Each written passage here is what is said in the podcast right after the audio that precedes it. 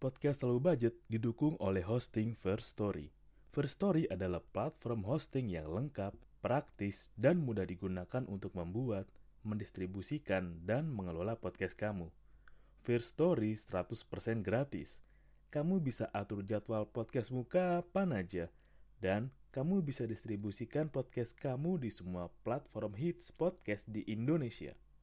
First Story punya fitur keren yang bisa membuat kamu lebih dekat dengan pendengar kamu loh. Sudah penasaran belum sama First Story?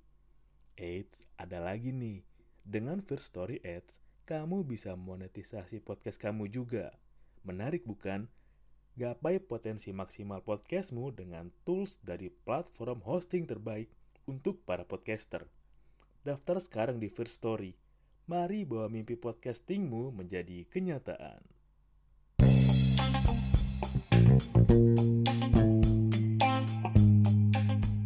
Berangkat pas mulai udah agak terang, pulang udah mulai gelap. Berangkat juga pas udah mulai agak terang, dan tiba-tiba pas pulang juga udah mulai gelap. Macet-macetan, klakson kanan kiri, nyelip sana sini.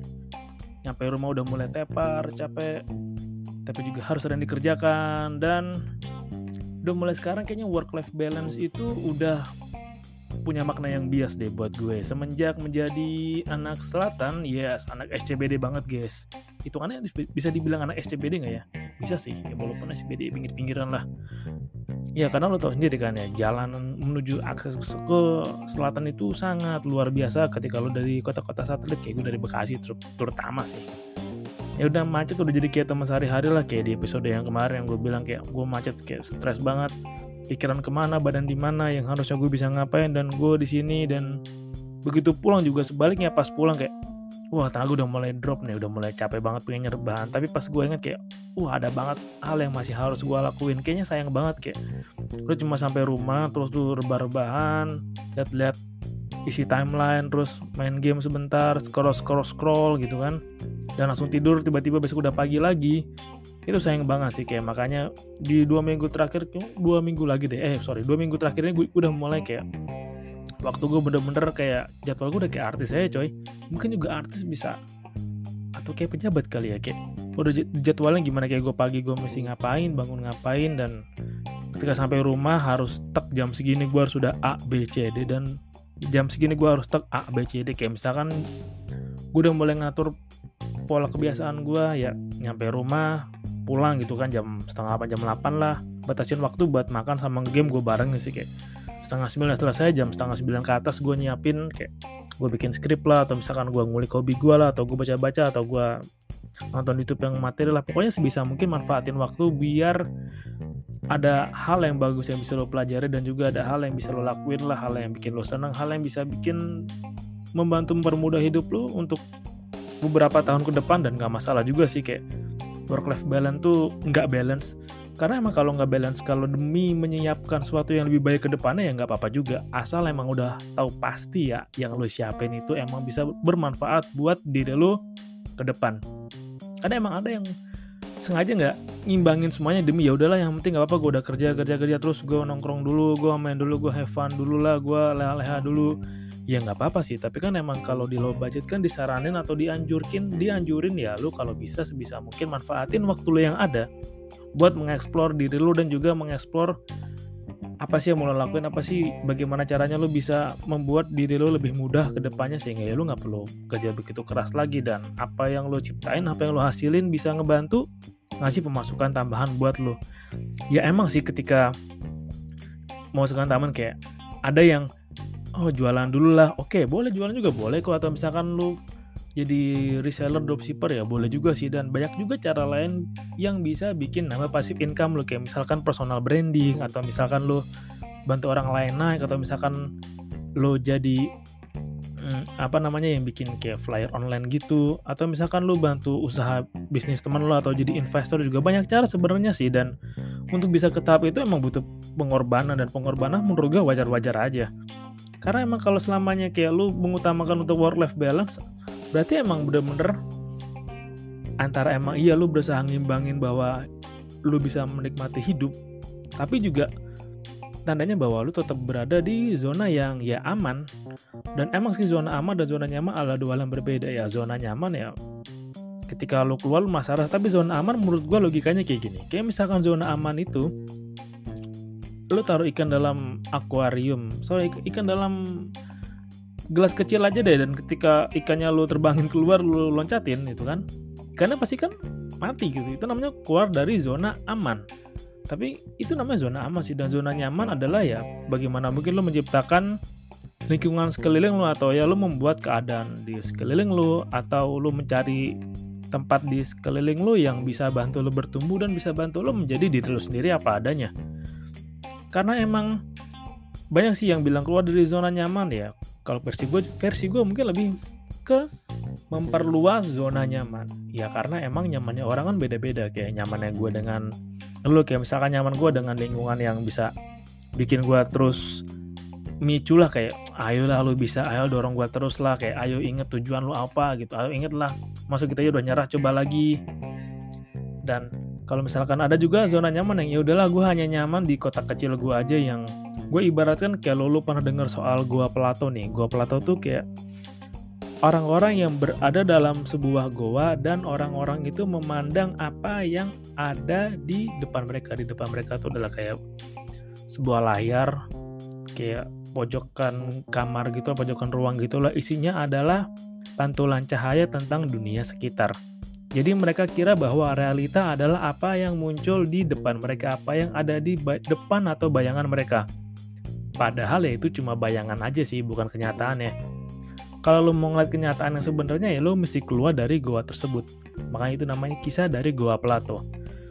Sama juga kayak menurut gue keluar dari zona nyaman artinya lo mau mengembangkan diri lo sendiri. Kayak misalnya kalau gue analogi dengan goa Plato, berarti ketika lo berani keluar dari goa atau zona nyaman lo, artinya adalah lo bisa melihat apa yang ada di dunia luar dan membawanya ke zona nyaman lo sendiri.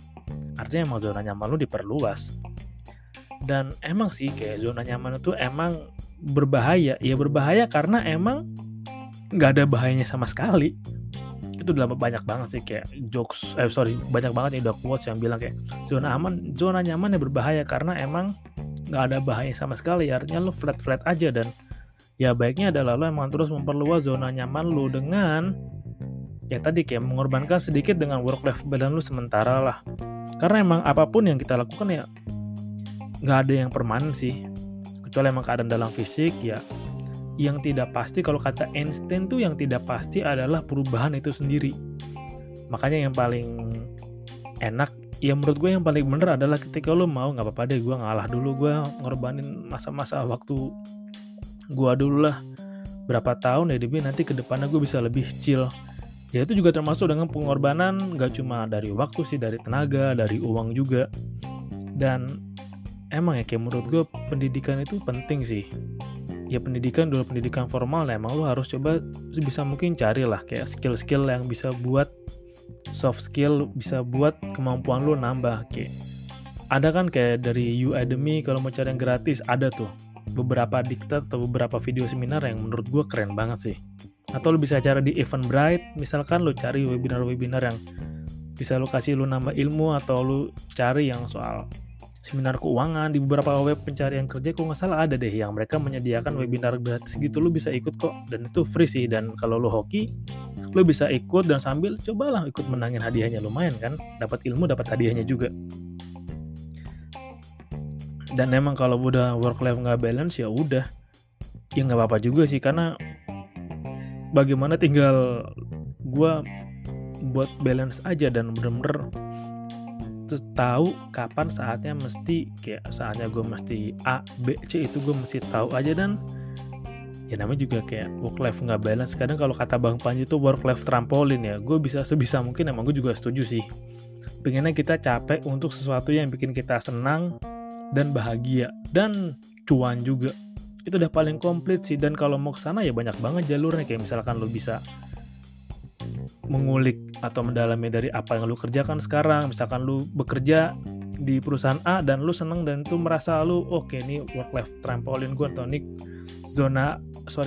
ini adalah work life nggak balance gue nih. Ya nggak apa-apa untuk sementara sih, kayak lu nyiapin atau lo bersenang-senang dulu, belajar dulu lah dengan banyak-banyak, kemudian lo bisa tabung apa yang lo dapat buat nyari cuan lagi. Atau misalkan lo belajar dari tempat A, lu dapat duitnya juga, terus lu dapat ilmunya, lu mulai investasiin buat diri lu belajar lagi atau diriin PT baru, gitu juga nggak apa-apa sih kayak, ya nggak apa-apa lah, karena emang kalau mau ngandalin balance terus, kalau mau ngandalin work-life balance terus, ya pasti ada hal yang harus lu korban ya, meskipun emang nyaman sih lu ada waktu buat keluarga, buat teman-teman, buat pasangan lu, ya buat diri lu juga.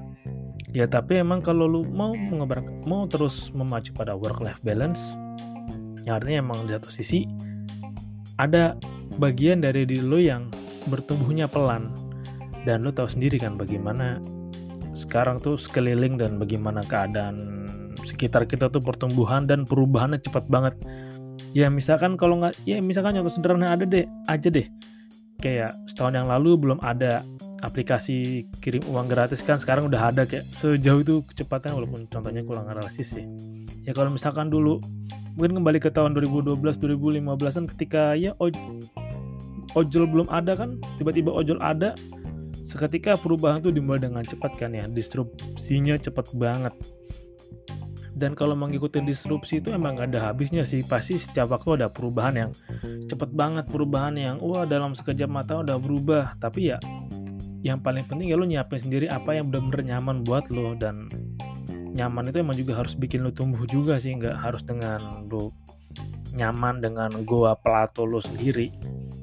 Dan ya work life nggak balance nggak apa-apa lah, menurut gue nggak apa-apa kok, karena emang saatnya udah, kalau emang work life lo nggak balance demi menyiapkan sesuatu untuk masa depan nggak apa-apa, boleh banget malah. Kecuali emang work life nggak balance lu untuk lu sekedar ya seneng-seneng, lu sekedar foya-foya, lu hura-hura dengan janji namanya self reward lah ya, self reward ya bisa ntar aja kali, nggak usah buru-buru segala, emang lu ngapain sih buru-buru. Dan kayak biasa lah, kayak terakhir-terakhir tuh ada momen gimana ya buat lu yang work life-nya belum balance, ya nggak apa-apa lah, lu nikmatin aja. Yang penting lu pastiin dulu work life nggak balance lu apakah itu untuk sesuatu yang baik, ataukah itu untuk sesuatu yang berguna buat diri lo ke depan, atau emang work life nggak balance ya emang buat kesenangan sesaat aja, dan emang lo belum tahu aja nih gimana caranya memanfaatkan keadaan lagi nggak imbang ini buat ngembangin diri lo dan nyiapin diri lo, mempermudah diri lo beberapa tahun ke depan. Itu aja sih, thank you semua udah dengerin. Kayak ngomong udah mulai agak ngantuk nih kayak, gue juga jadwal gue udah berubah banget, udah lama banget gue gak upload episode lagi, dan ya udah semingguan kali ya. Itu dia work life gak balance, gak apa-apa lah, kayak jadwal gue banyak banget tapi gak apa-apa lah, gue nikmatin kok, yang penting ada hal baru yang bisa gue pelajari setiap harinya. Thank you semua udah dengerin, dan salam low budget, gak harus mahal buat nikmatin hidup, dan jangan lupa jaga kesehatan ya guys.